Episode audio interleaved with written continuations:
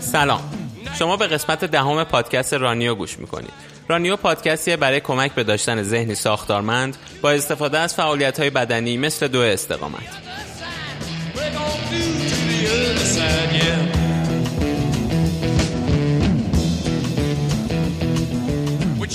مهمون این قسمت رانیو نگار سماک نژاده.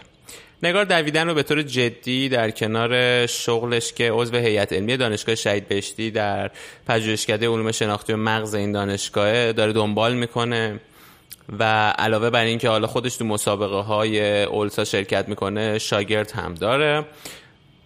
نگار تازه از مسابقه خیلی معروف و سخت UTMB برگشته که 170 کیلومتر مسیر 11 هزار متر هم ارتفاع می‌گیره و تونسته در حدود 44 ساعت این مسیر رو تمومش کنه.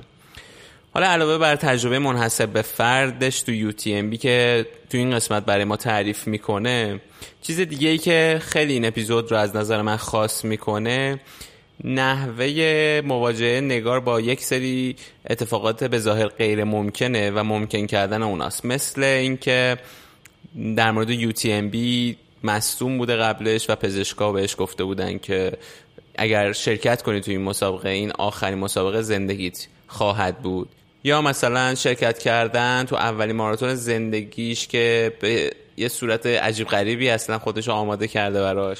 در مورد موزیکایی هم که برای این قسمت استفاده کردیم یه توضیحی بدم که ما فکر کردیم که حالا قسمت هایی که مهمون داریم ازشون بپرسیم که چه موسیقی دوست دارن و از همون موسیقی که اونا دوست دارن برای پادکست استفاده کنیم. و از نگار همین سوال پرسیدیم. نگار هم دوتا موسیقی به ما گفت که از جفتش استفاده کردیم. یکیش Break On Through گروه The Doors و اون یکی هم تورنج نامجوه. که نگار میگه که با پدرش اینو یعنی تورنج نامجو رو با پدرش خیلی گوش می‌کردن. پس این اپیزود رو گوش کنید. حتما مطمئنم که خیلی چیزا داره که میشه ازش استفاده کرد.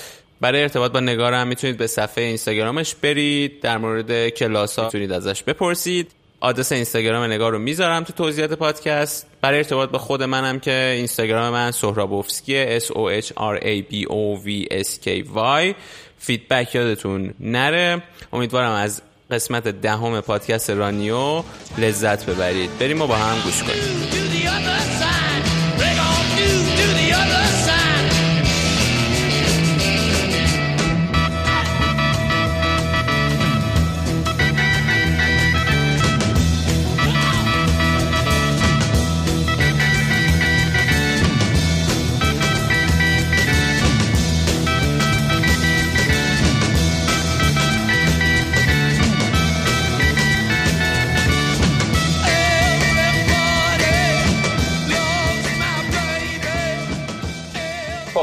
آشنایی من با نگار اینجوری بود که یعنی اول با اولترا اسکای تریل آشنا شدم.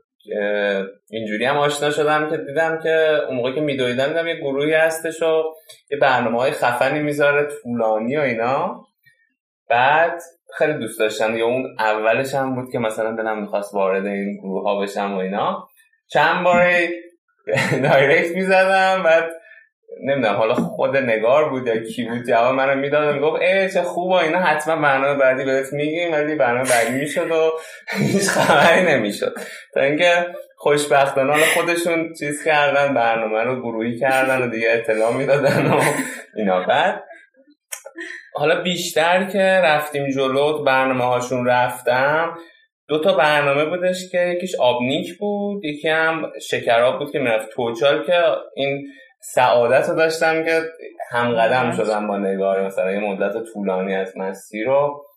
و حالا بچه ها که در موردش خیلی چیزا می‌شناسن یه سری خصوصیت خاص در موردش میگن که مثلا لبخند همیشه داره و اینا و مهربونه همه اینا هست. یه چیزی که من خودم داشتم با اینکه حالا به نظر میومد که خیلی حرف حرف نمی‌زنه و کم حرفه تو طول مسیر ولی خیلی ازش انرژی می‌گرفتم. یعنی یه فضای خوبی ایجاد می‌شد تو طول اون مسیر. با اینکه کار خاصی هم نمی‌کردیم. یعنی مثلا اینجوری نبودش که نگار مثلا بخواد حالا انرژی بده به تیم و اینا. اون آره، اون خرسنگ هم که پدرمون در من اون خرسنگ هم آره یه یه بنده خدای افتاده بود جلو. حسابی ما رو برد از راه. سخت راه ممکن برد جلو. خب خیلی برنامه خوب بود. آره این نحوه آشنایی من باهاش بود. و خب نگاه خیلی خوش اومدی. خیلی ممنونم متشکرم. ببخشید که جواب ندادی نمی‌دونم من بودم یا ما هم از اون موقع برنامه آره، یه جا من اینو بهش. جواب آره. خب می‌خوای تو شروع کن که نگار اسمت رو مامانت انتخاب کرد یا بابات؟ من چون خودم اسم نگار رو خیلی دوست دارم. والا همیشه اختلاف نظر بینشون. پدرم همیشه میگفتش که از روی یه مثل که اپرای آهنگ ترکی رو انتخاب کردن. مامانم هم میگفتش که ما از بچه بودن ظاهرا دبیرستانشون یه مجله رو چیز می‌کردن انتشار میدن به اسم نگار. یعنی که چقدر تفاهم نرسیدن که سلیقه کدومشون بوده. به حال خیلی خوش سلیقه بودن. من که خیلی آره دوست دارم این مرسی متشکرم. واقعا برازنده. مرسی خیلی ممنونم. نه من دوست دارم یکم یعنی برای همین اولش یه چیزیه که شاید برای خودم خیلی جذاب دونستنش. اگه بخوایم برگردیم 18 سال پیش. تو 22 سالت بوده اون موقع و آمریکا زندگی می‌کردی. 22 سالگی از ایران رفتم. 22 سالگی رفتی آره. اون موقعی که اونجا بودی یعنی حالا هم چه اولش چه در ادامه که بالاخره افتاده بود رو روال زندگی. زندگی نگار اون موقع با الان چه نسبتی با هم دارن؟ چقدر شبیه یا چقدر با هم فرق می‌کنه؟ از نظر مثلا اینکه حالا مثلا چه می‌دونم ورزش چی بوده؟ اصلا ورزش می‌کردی به جز درس خوندن؟ چون برای درس خوندن رفته برای درس خوندن چه کارهای دیگه ای مثلا می‌کردی علاقه داشتی؟ ورزش همیشه یه بخش زندگیم بود از خیلی بچه بودم. باز یکی دیگه از چیزایی که ما بابام هیچ وقت بهش به تفاهم نرسیدن این بود که بچه که بودم کدوم یکیشون اول من برده پلنگ چاد اینه که از سن خیلی کم خلاصه مثلا از این چیزای بچه داشتن که مثلا منو میبردن کوه و اینا. ولی این همیشه تون بوده ولی ورزش های مختلف بوده دیگه. حالا یه مدت بسکتبال بوده نمی‌دونم دو در حد اینکه کلاس دو برم بوده شنا بوده ورزش استقامتی با شنا اصلا شروع شد. ولی research هم همیشه بخش یعنی میشه گفت تقریبا همین بوده زندگیم. خیلی فرق آنچنانی نکرده. یعنی research بوده ورزش ولی نه ورزش در این حدی. چیزی که بود توی زندگیم همیشه این بود که یه مرز شکنی همیشه دوست داشتم انجام بدم. یعنی مثلا شکستن این مرز حالا هر موقع به یه شکلی. مثلا موقعی که درس میخوندم که تازه از ایران رفتم خب برق بود. رشتم برق بود اونجا برق میخوندم ارشد هم برق میخوندم. بعد با یه استادی آشنا شدم که این نابینا بود و خودش رو بینایی کار می‌کرد توی دانشگاه روانشناسی. و انقدر من خوش آمده بود از این آدم و از کاراش و از محیط آزمایشگاهش که بعد رفتم یه search کردم که مثلا engineering in psychology نمی‌دونم mathematic in psychology بعد فهمیدم آها رشته که من دوست دارم بخونم اسمش هست علوم شناختی. بعد اون موقع کسی به اون صورت نمیشه. اصلا به اسم علوم شناختی همچنان هم مثلا سال خیلی سال پیش دیگه در مورد 16 17 سال پیش صحبت می‌کنم. به این اسم مثلا نبود و یادم که خیلی حتی مثلا خود مثلا خانواده‌ام گفتن خب تو این رشته رو بخونی بعد دو روز دیگه چی کاره می‌خوای بشی؟ اصلا چی هست؟ بعد موقع مثلا برق خب خیلی رشته خوبی ولی خب رفتم خوندم. اون موقع خودش مرز شکنی بود. بیا مثلا سال آخر دکترا که بودم حالا به خاطر یک سری اتفاقای مختلف که داشت میافتاد توی حالا چه جامعه چه چه زندگی شخصیم. من یه طرف فکر کردم که حالا من یه سنگ تو علم رو یکی سنگ نذارم. من همیشه دوست داشتم بر مستند ساز بشم می‌خوام بر مستند ساز بخونم. که داشتم حالا می‌رفتم ولی دوباره برگشت. اینکه این مرز شکنی بوده حالا به صورت مختلف خودش داشته نشون از یه جورایی شاید اون موقع برات دور از ذهن نبوده که 20 سال بعدش بری 170 کیلومتر بدوی توی همچین مثلا فضا یعنی شاید از لحاظ ساختاری برات عجیب نبوده که در آینده همچین کاری هم بکنی. به فکر نمی‌کردم دویدن بشه در این حد ولی مرز شکنی همیشه شکنی دوست داشتم همیشه. بعد دویدنه چی شد که شروع شد که دیگه مرز شکنی ها همش دیگه تبدیل شد به همین مسافت زیاد کردن و اینا؟ دویدن. چی من بعد پایان نامه می نوشتم هر کس دیگه. خیلی کار سختیه. بعد تمرکز زیاد لازم داره. من تمرکز نمی‌تونستم اصلا بکنم. این بود که پایان نامه طول می‌کشید هی طول می‌کشید طول می‌کشید. بعد هی خودم سرگرم چیزای دیگه می‌کردم دیگه. از مستند سازی تا عکاسی تا هر هر چیز. همه چی غیر همه چی تا وبلاگ نوشتن تا هر چیزی که مثلا بهش علاقه من بودم. ولی خب نمی‌تونستم اصلا بشینم. مخصوصا که برام همیشه اینطوری که یه کاری که جذابه تا اون جایی که جذابه پیش میره و حوصله‌ام سر میده. که بعدم فهمیدم یکی از چیزای خود مثلا ADHD همینه یا اختلال توجه همینه.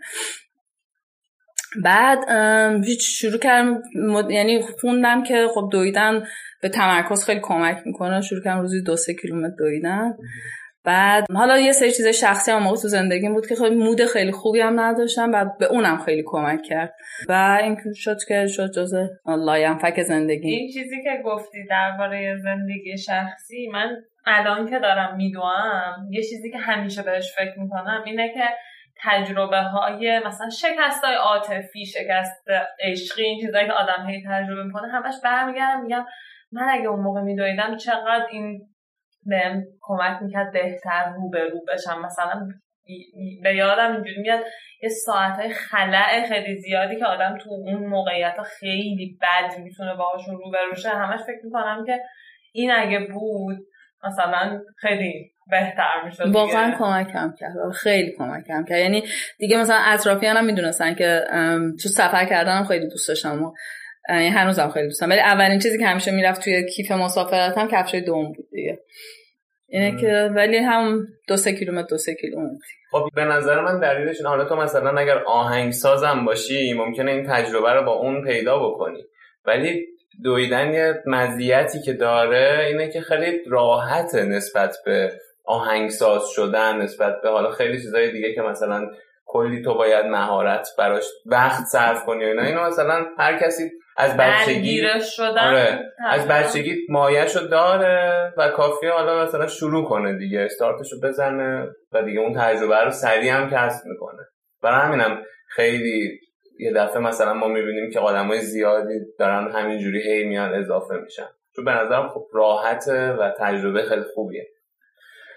بعد این حالا چی شد که اولترا شد؟ یعنی خب دو سه کیلومتر و اینا. چرا شد دفعه 170 کیلومتر؟ مرز شکنیه.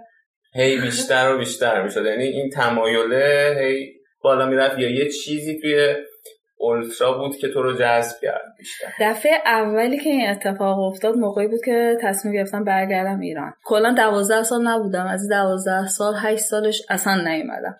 و بعد هشت سال که اومدم خب هیچ کس تشویقم نکرد که مثلا الان بری ایران خوبه. برعکس همه سال می‌گفتن خب الان تازه مثلا درس تام شده کار خوب داری زندگی خوب داری شهر خوب داری شهر با آرامش همه اینا. و به قول چیز می‌گفتن خوشی زده زیر دلت بری دو ماه میمونی برمیگردی. من یه سری وسایلمو که مثل مثلا ماشین یه سری چیزای ضروری و اینا رو همه رو گذاشتم توی انبار. گفتم من بنزه کافی انقدر تو این چند سال کار کردم تا حالا مثلا 6 ماه بتونم خودم بده. این 6 ماه کسی به من کاری نداشته باشه. من می‌خوام برگردم ایران یه سه هفته. حالا برگشتم و, و فکر کردم که یعنی به خاطر با پدرم که مثلا مریض بود و به خاطر حالا چون ایران واقعا دوست داشتم و همیشه فکر می‌کردم که می‌خوام برگردم و من می‌خوام برگردم. یه سالم که شده دوستم که این تجربه کنم. بعد بعد تصمیم بگیرم که واقعا می‌خوام کجا زندگی کنم و این. بعد همیشه از اون طرف برام دو...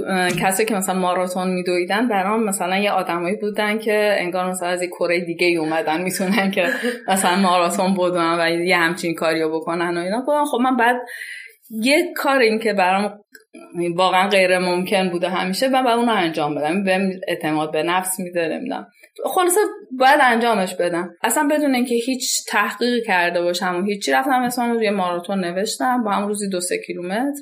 و بعد رفتم برگشتم آمریکا که وسایلم رو بخوام جمع بکنم و یا تصمیم بگیرم و اینا. خب بعد اطرافیان هم ازم می‌پرسن که خب ماراتون ثبت نام کردی؟ خب حالا می‌خوای چه تمرینی کردی؟ چی کار؟ من انقدر ازم سوال کردم بعد دیگه خجالت کشیدم.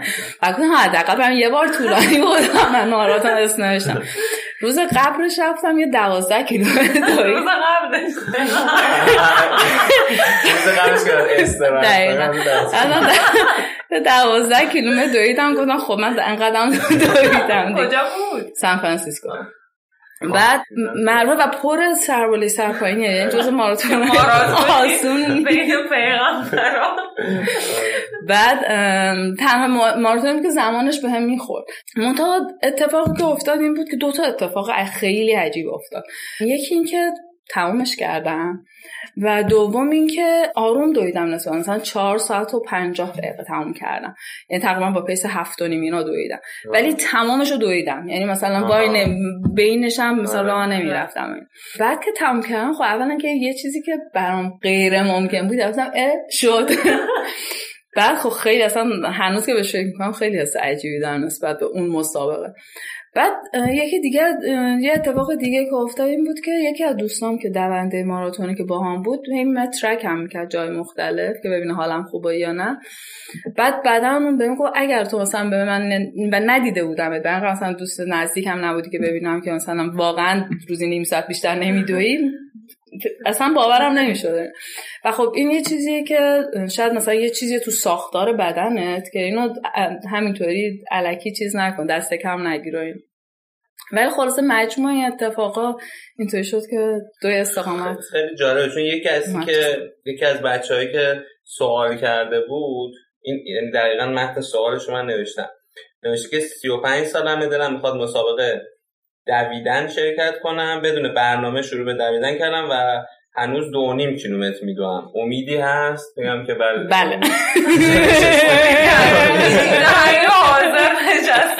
روز قبل مسابقه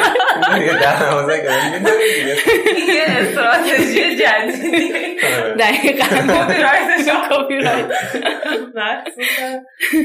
نگار. نگار گفتی که حالا این تجربه که برات پیش اومد و همزمانیش با اینکه یه تصمیم خیلی بزرگ می‌خواستی بگیری. من کلا خودم وقتی که با تو آشنا شدم هی داشت بیشتر می‌شد. خب شاید چون فکر کردن به مهاجرت و این چیزا خیلی زیاده.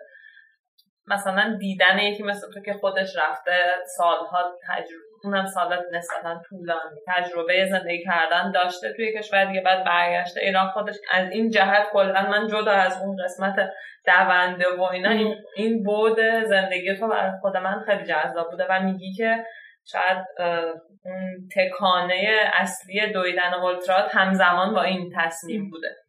بعد که حالا این تصمیم رو تو اون موقع فکر می‌کنم گرفتی دیگه یعنی اینکه برگردی ایران و توی اون کلیپی هم که حالا از درست بود که خیلی با بود اشاره کردی به اینکه این کمکی که می‌کرده به تمرکز کردن و حالا اون اختلال توجه و اینا.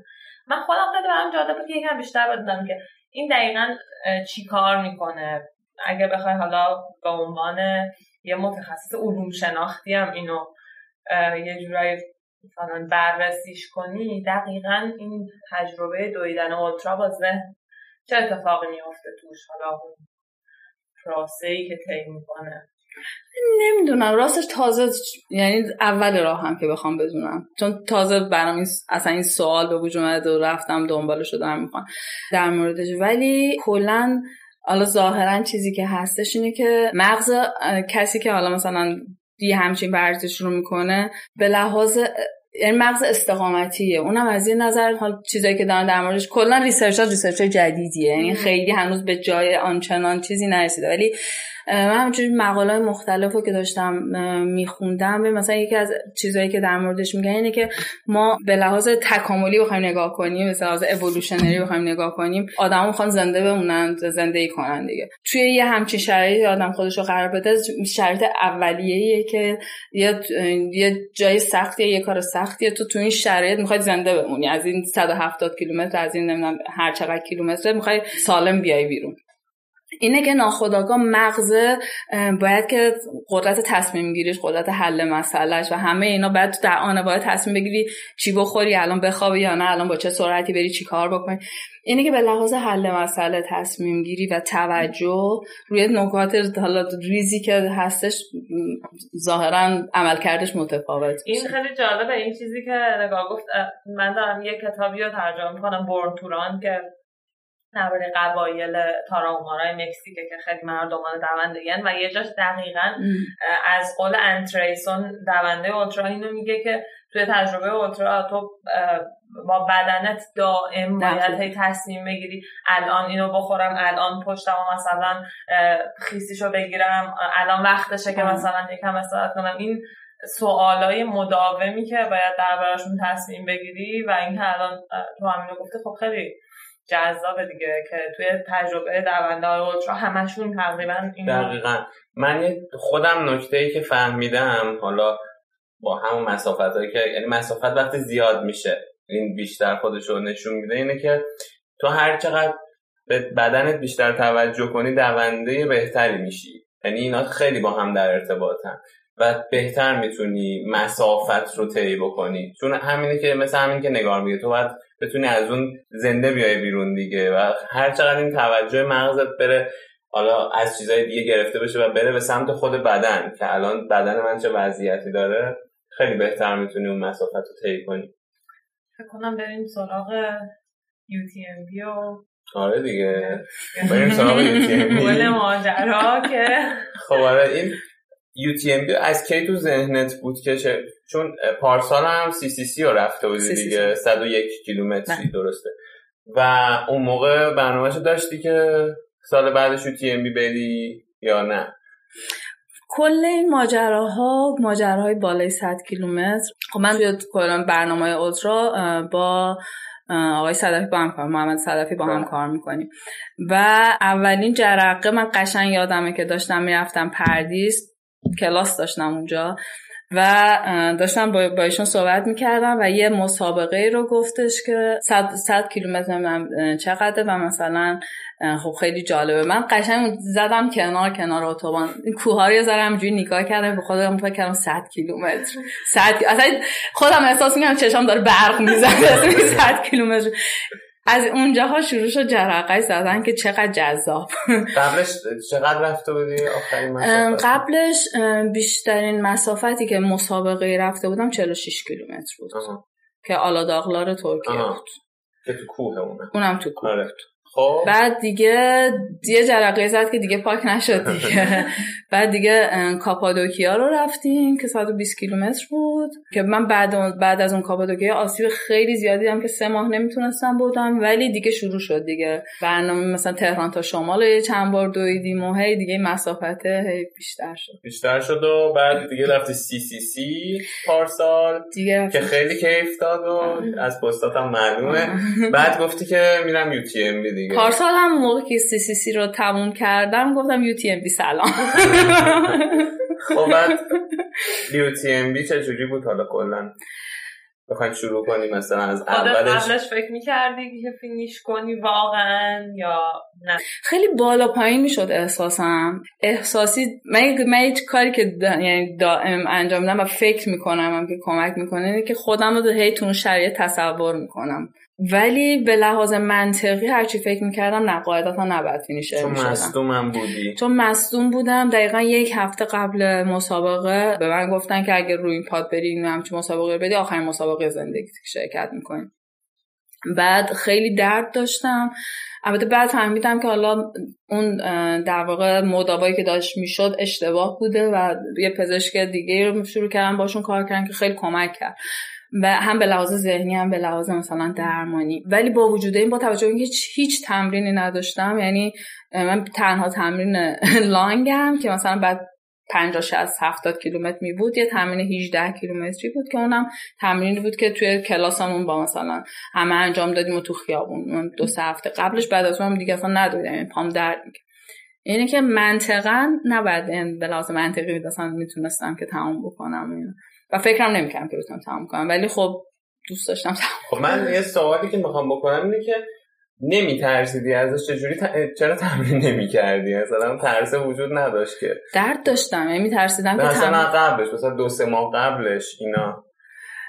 دو سه ماه قبلش تمرین داشتم ولی دیگه از زمانی که درد پام شروع شد یه استرس خیلی زیادی داشتم. چون اولین بار بود که مثلا تهران شمال 150 کیلومتر رفته بودیم. ولی تو سه روز با استراحت. اولین بار بود این مسافت رو می‌رفتم و خیلی استرس داشتم که اصلا بدنم چه ریاکشنی نشون میده و چطوری باید هندلش بکنم و اصلا آیا می‌تونم یا نمی‌تونم. هی میترسیدم که پام دردش یه طوری بشه که اصلا نرسم.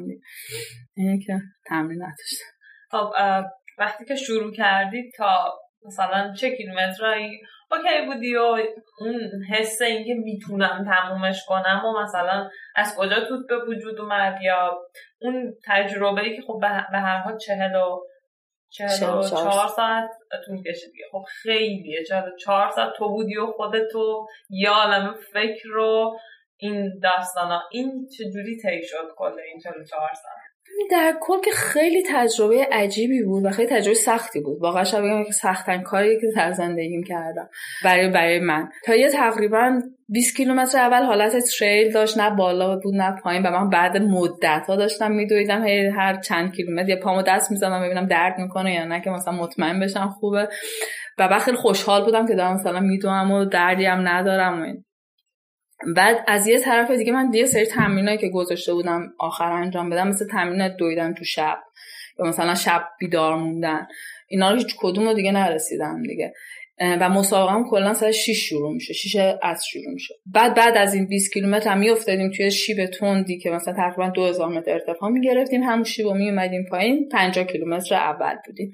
به کیلومتر پنجا که رسیدیم که من ده ساعت رفتم. بنابراین میشه تقریبا ساعت بود سه چهار صبح. من خیلی خسته شده بودم. بعد سرم گذاشتم رو میز و خوابم برد. نمی‌دونم هم چقدر خوابم برد. نمی‌دونم نیم ساعت چل دقیقه نمی‌دونم چقدر خوابم تو checkpoint و اتفاقی که افتاد این بود که هر چی که مثلا مسئول checkpoint می‌گفته که مثلا نیم ساعت دیگه checkpoint بسته میشه یه ربع دیگه بسته میشه مثلا نمیفهمیدم. بعد یه دفعه بیدار شدم دیدم که میگه چهار دقیقه دیگه checkpoint بسته میشه و هیچ کس نیست. مثلا از اون جماعت دونده دیگه هیچ کس نیست.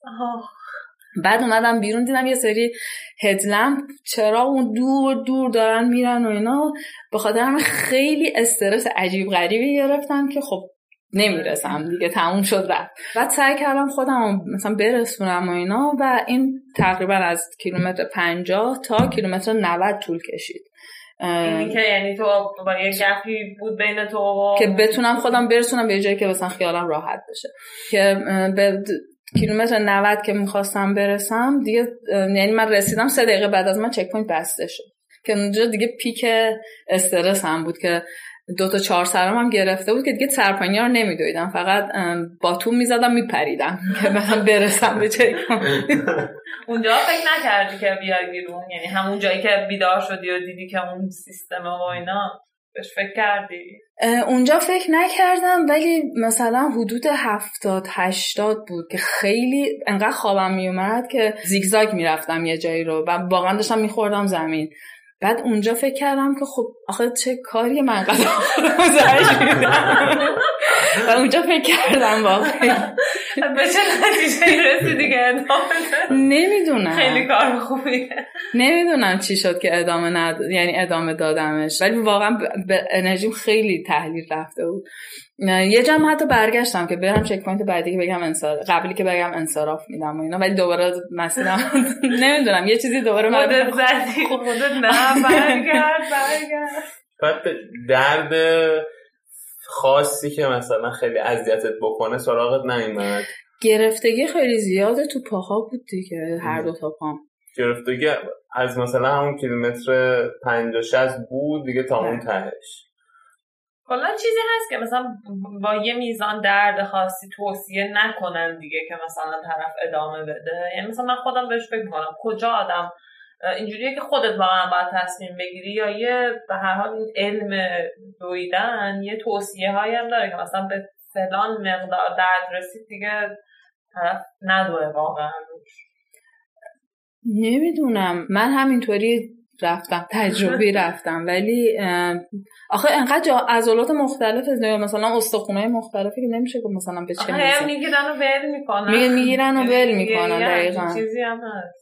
یعنی واقعا مثلا تو طول مسیر بارها شد که من احساس کردم که قدم از قدم نمی‌تونم بردارم ولی پنج کیلومتر بعدش داشتم میدویدم. خیلی مثلا سیستمی که بدن کار می‌کنه تو این مسافت خیلی عجیب غریبه واقعا. اون آخراش چطوری بود؟ چجوری می‌رفتی اون؟ مثلا 120 تا 120 تا 145 قبلا رفته بودی تا شمال دیگه. یعنی اولین بار بود که از 140 کیلومتر بیشتر داشتی می‌رفتی. درسته؟ اونا اونا چجوری میگذشت؟ ببین تا که تا کیلومتر 90 که من همچنان هم خوابشو می‌بینم که همچنان 80 کیلومتر دیگه مونده و من دارم نمی‌رسم. و یا ساعت که زنگ می‌زنه احساس می‌کنم تو checkpoint م خواب موندم. هنوز بعد دو هفته. تا اونجا خیلی محتاطانه رفتم. یعنی چون نمی‌دونستم واقعا برای بدنم چه اتفاقی میفته خیلی آهسته پیوسته طور می‌رفتم که یه دفعه چیز نشم. چون تجربه اولین کاپادوکیا رو هم داشتم که بعد 120 کیلومتر دفعه سه ماه ندویدم. و با fracture و هزار تا آسیب برگشتم خیلی میترسیدم. کیلومتر 90 به بعد دوباره سربالایی شد من سربالایی دوست دارم. علاقه مندم و اینجا شروع کردم مثلا کم کم هم دیدم که خب دیگه نصف رو دارم رد می‌کنم دیگه. دیگه آدم می‌دونه نصف رو رد بکنه دیگه رد میشه. از اونجا به بعدش یه ذره جلو افتادم جلو افتادم فکر کنم حالا اعتماد به نفس گرفتم که نه میشه تموم کرد. بعد سه تا قله آخر خیلی پر انرژی رفتم. اصلا توی چیزم از سه تا قله آخرش شروع کردم مثلا آدما رو گرفتن و هی تون رفتن و همه اون هدلمپا دونه دونه دقیقا. آره آخرش هم که خیلی خوشحال و با انرژی رسیدی و قوی رسیدی یعنی آخرش خیلی جالبه به خاطر اینکه به 160 که رسیدم دیگه می‌دونستم تازه اونجا باورم شد که خب تموم می‌تونم بکنم. از 160 سرپاینی بود همش. من دو تا چهار سر مثلا قفل قفل بود. اصلا نمی‌تونستم روش برم. همونجوری میگم با تو می‌زدم میپریدم.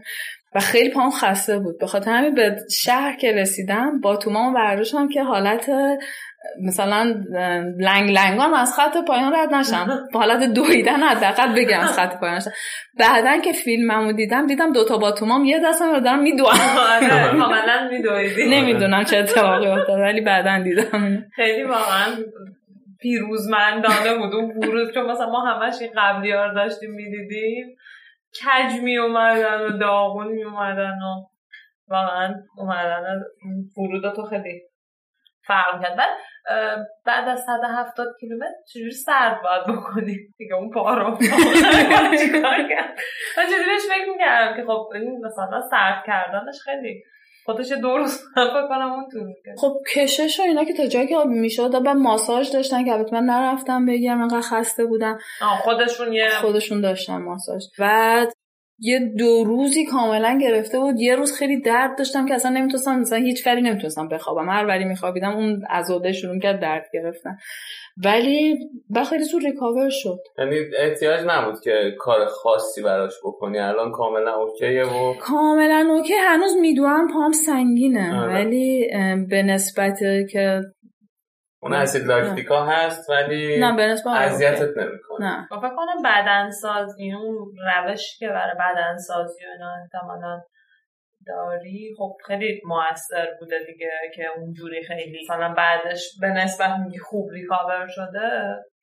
بعدم فکر کنم آدمش بدن آره دیگه بدن سازی واقعا مهمه. یعنی دویدن خالی بدن اصلا میریزونه. بعد اون وقت تغذیه خاصی رو مثلا کلا رعایت می‌کنی؟ یعنی یه برنامه داری؟ الان خیلی برامون سخت شده. کلا مکملا اینا که یا نیست یا خیلی گرونه. به خاطر من خودم خیلی مکمل استفاده نمی‌کنم یه شکلات هست همیشه داری کلیف. درسته؟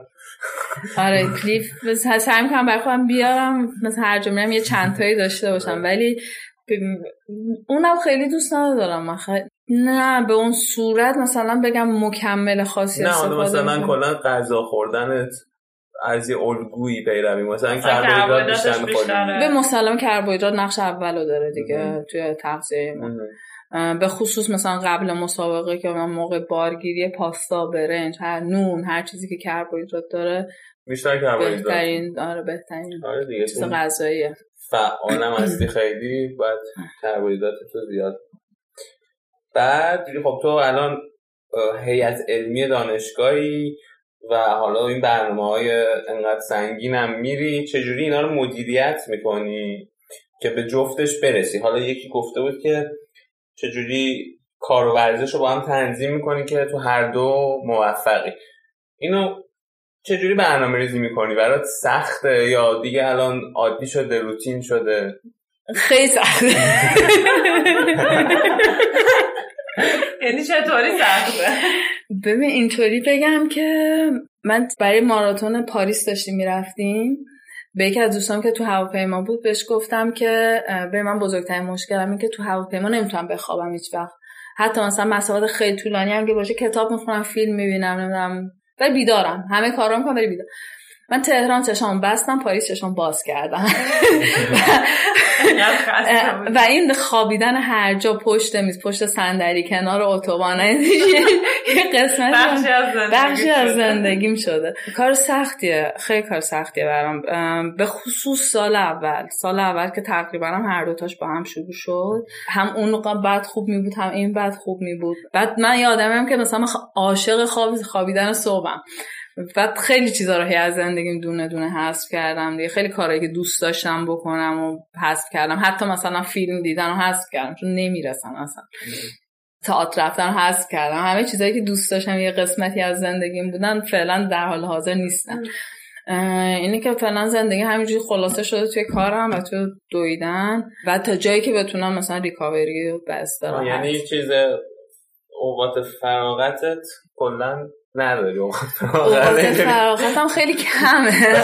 خوابیدن میگذره اگر تا جایی که بشه به خوابیدن میگذره اگر که بتونم میخوابم. جایی که راه داشته باشه ولی معمولا ساعت پنج و نیم شیش باید بیدار که بتونی حالا همینو همونو هم زمان پیش ببری. مثلا پیش میاد که با خودت فکر کنی که شاید باید یک کم از هر کدوم کم کنی. یعنی اینا هم هستش یا اینکه همیشه تو حالت اینه که راضی از اینکه جفت اینا رو همزمان با هم تو همین. کلا راضی یا نه؟ مثلا من خودم آخه اینجوری هم که نمی‌دونم شاید یکم از ایدئال گرا بودن من بیاد. که احساس می‌کنم الان که دارم به این می‌رسم از اون دارم کم می‌کنم الان که دارم به اون می‌رسم از این دارم می‌زنم. برای همین همیشه توی تلاطم و اینا هستم خودم. اینجوری هستی الان احساس می‌کنی که جفتش یه حالت تعادل و بالانسی داره که راضی باشی ازش؟ نه هیچ وقت راضی نیستم. یعنی که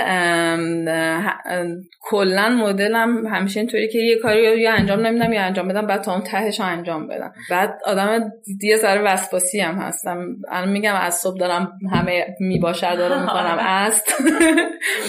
اینه که نمی‌تونم مثلا یه چیزی رو همینطوری ببرم جلو واقعا برش وقت بذارم و خب خیلی ازم زمان و انرژی می‌گیره و ولی از یه برم هر دو توش خیلی دوست دارم. دانشجوات می‌دونن که میری 170 کیلومتر. کم کم فهمیدن چون قبلش مثلا هیچ چیزی نداشتن. مثلا می‌دونستن که مثلا میرم میدوام و اینا ولی اندازه و ایناشو خیلی خب کلا چون خیلی آدم خود اول چند روز نیست اینا کم کم آره خود اولش کن. کلا چون آدم آرومی هم کلا زیاد صحبت نمی‌کنم آره. تجربه درس دادن توی دانشگاه با دویدن درس دادن این این دوتا برات مثلا شبیه هم هست. همون مدلی که تو دانشگاه درس میدی توی کلاس های دویدن تمستی چجوریه؟ خب یه چیز دیگه است یه چیز دیگه است. مثلا با PowerPoint و اسلاید و اینا. ولی کلا توی کلاس ها هیچ وقت نمی‌تونم بشینم. همیشه دارم راه میرم حرف می‌زنم. حتی موقع که آسیب دیده بودم یه پام مثلا حالت چیز داشت درست نمی‌تونستم راه برم. مثلا همین گفتن که میشه بشینیم من نمی‌تونستم بشینم. همچنان راه می‌رفتم اینه که اون هم حالت اکتیو همیشه دارم. ولی خب این یه چیز دیگه درس میدم نیست. احتمالاً تو کلاسات که شروع می‌کنی دویدن. میگه یه دور دور کلاس. بعد نگاه تو به این فکر می‌کنی که در ادامه مربی بودن و تو مثلا همین دوی اولترا دنبال کنی یا خود مثلا دونده ای که می‌خواد رکورد بزنه حالا بره اینو. اصلا این دوتا رو با هم در منافات می‌بینی نه حالا لزوما الان در ادامه. مثلا به یه جایی برسه که تو مجبورشی انتخاب کنی.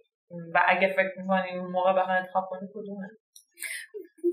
قطعا که به جایی می‌رسه. حالا از این جهت که بالاخره توان بدنی آدمم تا یه سنیه دیگه. یعنی مثلا مسلما من تا هر سنی نمی‌تونم مثلا برم مسابقه شرکت بکنم با یا مثلا بخوام که حالا رکورد بزنم اینو.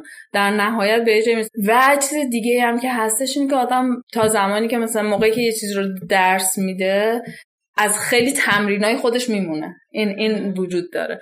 ولی از یه بار دیگه هم خیلی لذت می‌برم. از اینکه مثلا یکی داره, داره حالا میدوه رکوردش بهتر شده یه مسابقه رفته و انرژی که آدم می‌گیرن اون نگه هم میداره دیگه. نمی‌تونم. اونم نمی‌تونم. هیچی نمی‌تونم ول کنم. حالا بعد برنامه بعدی چیه؟ یعنی اینکه تموم شد فکر کنم دقیقا داشتی به بعدش فکر می‌کردی خب بعدی و کجا بریم؟ یو تی ام که تموم شد.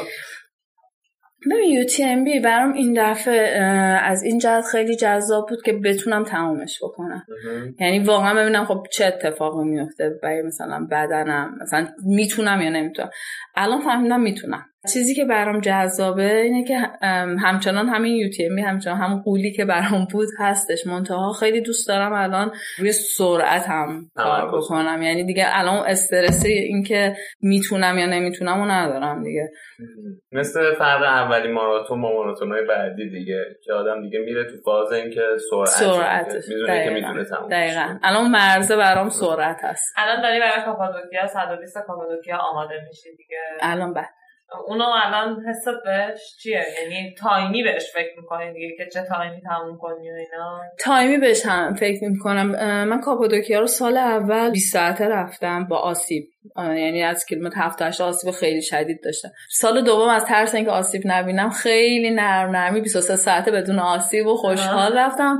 امسال دوست دارم که خوب بتونم تمامش کنم. آسیب نبینی حالا بعد این نه. خودتو مثلا من 38 نوشتم کاپادوکیا رو بعد همش این روزا دارم فکر می‌کنم که کاش من این عوضش کنم. بکنم 64 بعد اینطوری برم که بگم خب یعنی همین حالتی که اون فقط برم ببینم می‌تونم تمامش کنم بعد حالا برم سراغ تایمش. تو خودت کدوم رو پیشنهاد می‌کنی؟ اینکه مثلا کسایی که حالا خیلی تجربه ندارن اگه می‌خوان یه چیزی مثل اولترا تجربه کنن بیان مثلا یهو از یه چیزی همون اون بزرگترش شروع کنن. همونجوری که خودت کرد آره یعنی با همین روشه یا مثلا همین 38 رو مثلا برم و بیام و ببینم حالا چطوری میشه بعد سال بعدش. بیشتر مسابقاتی که رفتین چقدر بوده؟ من 28 رفتم. از خیلی آدم دقیقی سوال می‌کنی. بخواستم بگم. الان نگاه کنم سر خب نه پام یه ذره الان آسیب داره.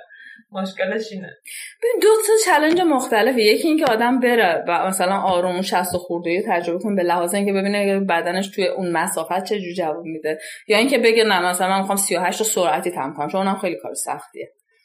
آره من همش به این فکر می‌کنم یعنی از این میترسم که 38 تا تموم کنم. بعد همون لحظه بگم ای وای کاش من 64 رفت بودم یعنی از اون حس اون لحظه انقدر میترسم.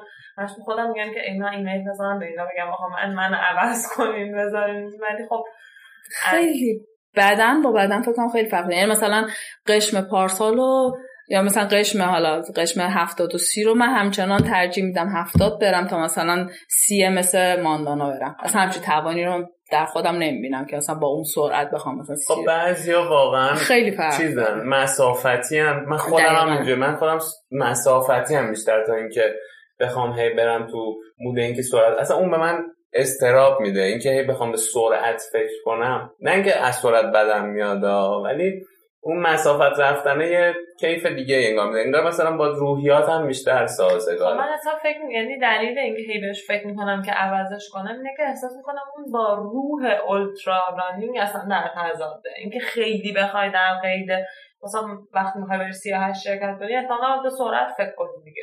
مسافت اونقدر نیست که هی بخوای درگیرش باشی. این شاید با اون خود اصل قضیه اولترا مثلا اینا که یه مقدار رها شدن توشه دیگه. که حالا این همون انتریسون که تو کتاب هم خیلی ازش مثلا صحبت می‌کنه می‌گفت باید یه جوری انگار که تو ریتم گهواره ای به دست بیاره انگار که اون حس این که تو گهواره ای که مثلا به دنیا آمدی داشتی. برای همینه که این مقدار سیاهش رو مغز من رفته که به سیاهش به نظرم برای کسایی واقعا خوبه که می‌خوان اولین مسابقه رو تجربه خب تو می‌خوای الان اولین مسابقه رو تجربه کنی. خیلی دیگه هم احتمالا تو این استیت هستن. خیلی آدم شاید دیدی نداره اصلا به مسافت بالا توی شرایط مسابقه. به نظرم حالا می‌تونه برای اونا شروع خوبی باشه. خیلی فشار. چون نگار مثلا آدم وقتی تو شرایط مسابقه قرار می‌گیره دیدی دیگه ممکنه جوگیر بشه. یعنی ما حتی با چهار نفرم میریم مثلا شروع کنیم دویدن فرق با اینکه من تکی بخوام برم. یه دفعه می‌بینم مثلا اینا دارن تو میرم منم می‌خوام برم. بعد اگر نشناسی بدن تو اون آستانه لاکتیک تو اینا رو ممکنه اصلا همون 38 هم ببین نمی‌تونی تمومش کنی. مثلا از کیلومتر 20 دیگه نمی‌تونی بدنت نمی‌کشه. به نزدم آدم باید یه بار خودش رو تو شرایط مسابقه حالا به صورت سبک بذاره. این نظر احساس می‌کنم اون 64 ذهنی خیلی نزدیکتره به تجربه مثلا بودن اولترا دویدن اولترا. اون فکر می‌کنم این خیلی اونو نداره. حالا من بخوام دنار با چیز کنم. به نظر من دو تا چیز کاملا مختلفی از این جهت که مثلا سی سی و خورده ای همچنان با بدن آدم داره میدوه. یعنی برای یه چیزی تلاش کرده نمی‌دونم ترین کردی بدن تو مثلا می‌دونی که چه می‌دونم تمرینای درست انجام دادی حالا داری مثلا این مسافت از یه مسافتی به بعد تا یه جاش بدن است و یه جاش به بعد واقعا این مغزه است که ذهنه که آدم می‌بره جلو. میگم اولش من گفتم یه جایی واقعا احساس می‌کنم که دو قدم بیشتر نمی‌تونم برم و همونجا می‌تونستم وایسم. ولی نمی‌دونم این ذهنه که کمک می‌کنه که میری و پنج کیلومتر جلوتر یه دفعه میری داری میدوی خوبی. اینه که به نظرم تا از یه جایی به بعد خیلی تمرین ذهنیه قویه. آره، خب برای همینه که مثلا میگی که منطقا نباید سال آره. هفتاد رو تموم می‌کردی ولی تموم کردی. و این این چیزی که نگار گفت شناختیه که آدم از مسافت یاد می‌گیره. اینه که این نتونستن ها دوره ایه یعنی مثلا میاد تو ذهن آدم خب اصلا دیگه من یه قدم نمی‌تونم. بعد یه ذره تحملش کنی بری جلو حالا خودتو سرگرم کنی با فکرهای دیگه اون میره. و دوباره سیکلی مثلا دوباره مثلا 10 کیلومتر دیگه دوباره میاد سراغت. ولی این اگر تو ذهن آدم باشه که اینا گذراه می‌تونه برسه به تهش. خیلی ها فکر می‌کنم تو این موقعیت که میرن بیرون و بعدش پشیمون میشن. یعنی رنج این که رفتن بیرون باشون میمونه همیشه. ولی اگر تحمل می‌کردن میگذره این این همین نشه یعنی چیزی که همیشه من بهش فکر کنم برام جذابه همینه که دقیقا توی زندگی روزمرمونم خیلی این چیزا رو داریم. احساساتمون که نوسانی میشه. یه وقتایی کاملا احساس کنیم اصلا دیگه ادامه زندگی به این شکل اصلا ممکن نیست. مگه میشه من بتونم مثلا یک دقیقه دیگه به زندگیم به این شکل ادامه بدم؟ بعد مثلا دو ساعت بعد یهو همه چی عوض میشه همه چی به نظر خیلی قانون تحت کنترل میاد. و خب همینش خیلی واقعا جذابه دیگه که اون تجربه من دقیقا تو زندگی آره. من از همین دو استقامت به نظرم اینو یاد گرفتم که اینا همش گذراه یعنی مثلا تو زندگی یه وقتا یادم یه اتفاقایی براش میفته همین که میگی. واقعا من چجوری موقعیت رو دیگه تحمل کنم؟ ولی مثلا شاید چند روز دیگه اصلا یادت نباشه این اتفاقا برات افتاده. و اینکه اصلا لازم نیست همیشه در بهترین حالت خودت باشی دیگه. می‌تونی در حالت معمولی خودت هم باشی. مثلا تو که خب یوتیمی رو با پای مصوم تموم کردی خب قطعا تو بهترین حالت خودت نبودی دیگه. دقیقا. ولی با همون هم میشه حس خوب داشت. خب. اگر سوالی نداری بریم سراغ سری سوال بچه ها خب یه دونه چیزشو شد. تا حالا عاشق شدی. سوال سختر پرسید. بله. اونی که اینو پرسیده فکر کنم بیشتر از بله خودت می‌دونی. خب. اگر یه روزی قرار باشه ندویی چه ورزشی رو انتخاب می‌کنی؟ و اصلا نمی‌تونم تصور کنم. سه ماهی که ندویدم خودم همه رو بیچاره کردم. یعنی هیچ هیچ ورزش دومی که مثلا حالا خیلی لذت ببری شاید مثلا باشه. واقعا به اندازه دویدن نه. حالا یه ذره کم به مثلا دوچرخه هم امتحان کردم و دوچرخه سواری هم می‌کنم ولی بنز دویدن واقعا لذت نمی‌برم ازش. یعنی چرخه اصلا در میدی بخوابی تا مثلا دیگه بخواب مثلا شنا با وجودی دقیقا. با وجودی که مثلا استقامت از شنا شروع شد از شنا من اونقدی که از دویدن باز لذت می‌برم. یعنی داخل پرانتز بپرسم شنای استقامت مثلا به چند ساعته یعنی چقدر مثلا میرن که حالا بره تو وادی استقامت با توجه به مثلا مسابقه های مختلف مثلا مثلا مثلا مسابقه آیرون من آره دو کیلومتر و سه کیلومتر. البته تو فضای توی آب آزاده. ولی فکر می‌کنم یه همچین مسافتی میره تو قالب استقامت حساب بشه.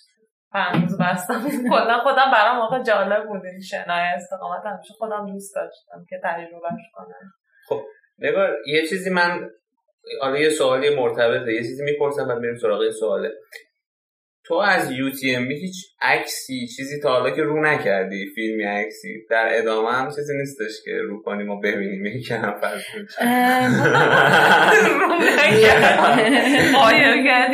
یعنی گوشید که فکر کنم اصلا بهش دست نزدی نه. یه دونه گوپرو با خودم برده بودم. اولش از استارت و تا یه مسافتی هم ولی انقدر خسته بودم که دیگه حسن نشم اینایی در بیارم دیگه. ولی تا تا چه میگم نه 40 ساعت تا 24 ساعت اول یه سری فیلم گرفتم که مثلا تو شب و آدم دارم میرن بیشتر شب رو گرفت؟ نه سعی کردم بگیرم از تو طول مسیر رو اینا. یه دو سه جایی گرفتم. ولی عکس هم خودشون گذاشتم روی سایتشون منتها که عکس رو باید بخریم ازشون. بعد من حالا سواله این بود که برای تعیین زمان چیکار کردی؟ چون حالا این بنده خدا که اینو پرسیده منظورش ساعت به ساعت های جی پی اس که می‌دونم تنظیمی دارن که مثلا جی پی اس رو با فواصل زمانی طولانی تر ثبت می‌کنن که باتریت بمونه. حالا خودت اصلا زمان گرفتی ثبت کردی استفاده کردی؟ والا من ساعتم گذاشتم روی همون چیزی که 100 ساعت بعد میمونه منتها بعدا فهمیدم که فکر کردم که گذاشتم رو من نذاشته بودم.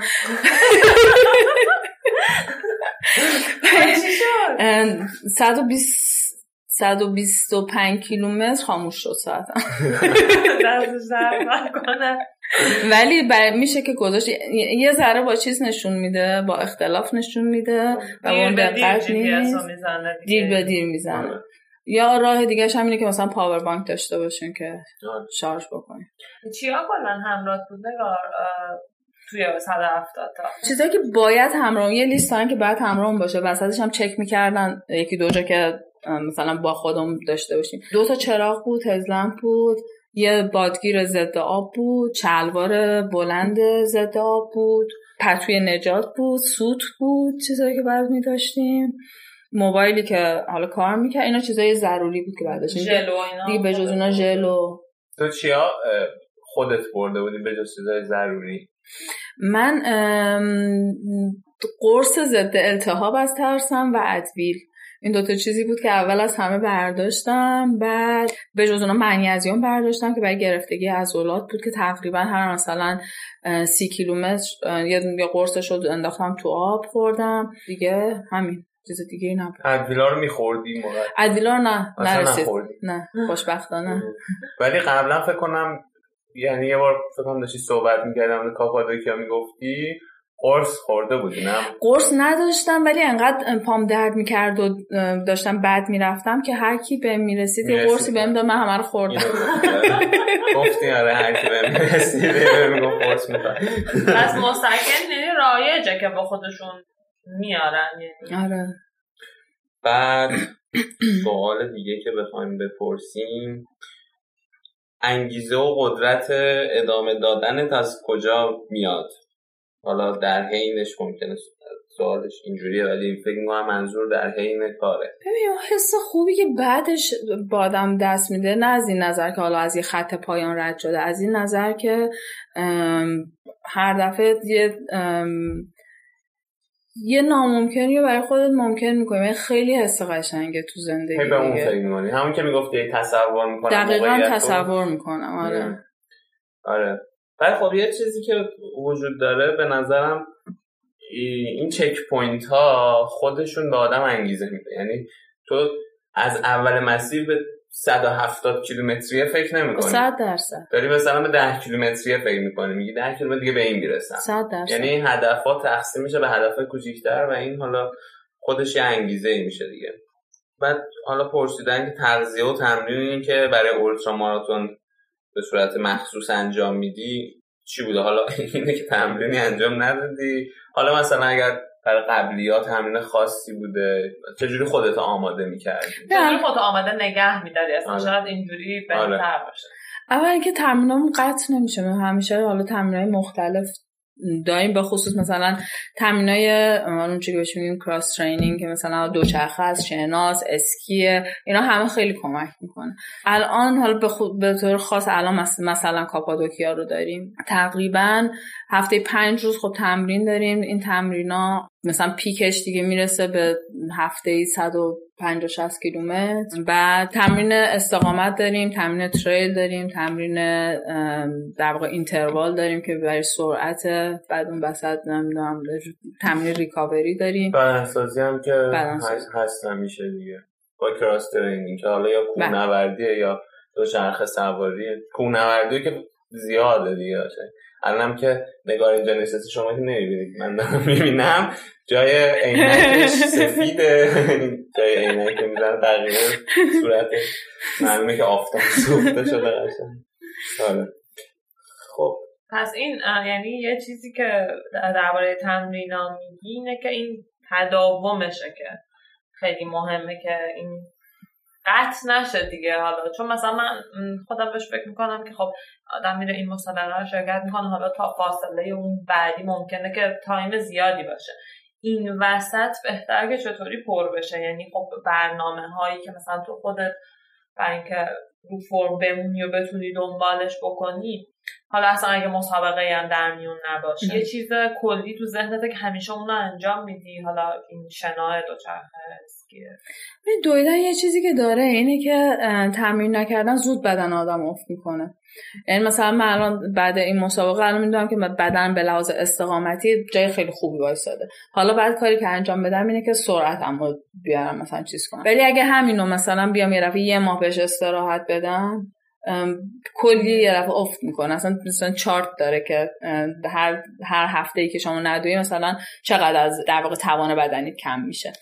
اینه که اینو همیشه باید توی حدی نگه داشت. نه در اوج خودشون در اوج خودش آدم بدن رو نگه داشت یه مدتی می‌تونه. به خاطر همین مثلا خیلی مهمه از کی مثلا برای یه ماراتون از کی تمرین رو شروع کنی که مثلا به اوجش که می‌رسه دیگه یه هفته بدن رو تو همون اوجه نگه داری بعد مسابقت بشه.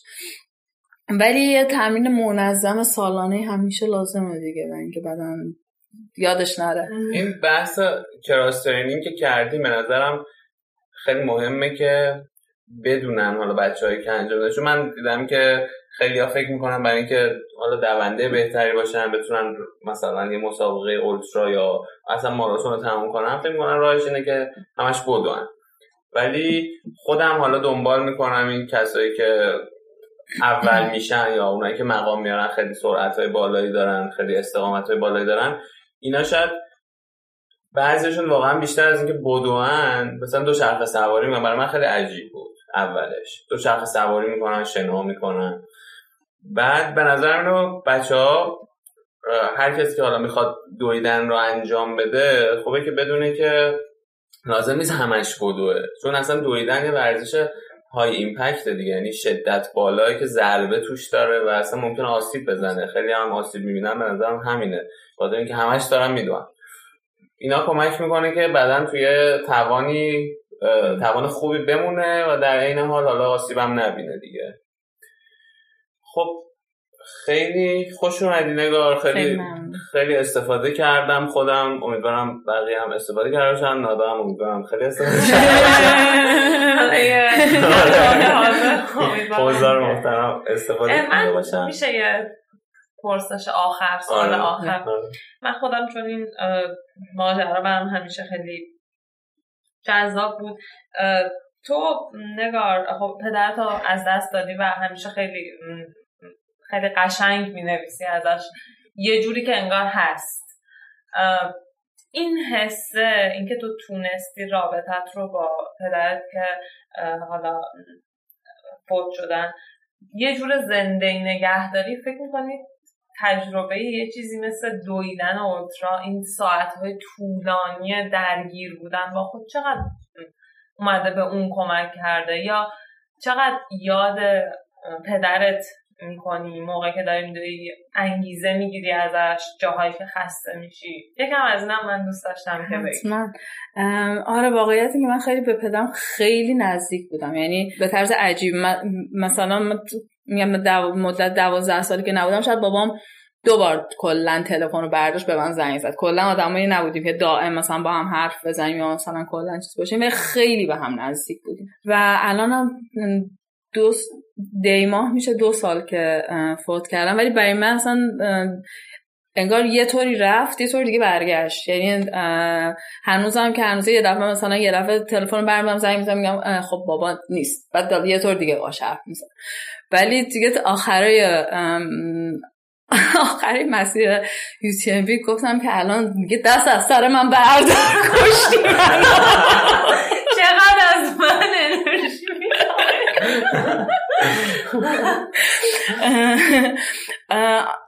نمی‌دونم حس می‌کنم که یه چیز یه نیروی عجیبی هستش که همیشه با هم هست. و اصلا نمیره کمرنگم نمیشه نمیره. و همطوری مونده. یه جور رفته یه جور دیگه برگشته. عالیه. مرسی. ممنون از شما. خیلی ممنون. آره. خیلی خوبی بود که من خودم فکر کنم چندین بار برم گوشش بدم. ممنون هر سه خوشحال باشیم و اونجا هم دیگر رو ببینیم آره کاپادویا خیلی مسابقه خوبیه. آره دیگه همه هستن همه بچه همه آمدن. این تیتر باید بزنن فردا باشه مرسی خدا ممنون از شما. خدا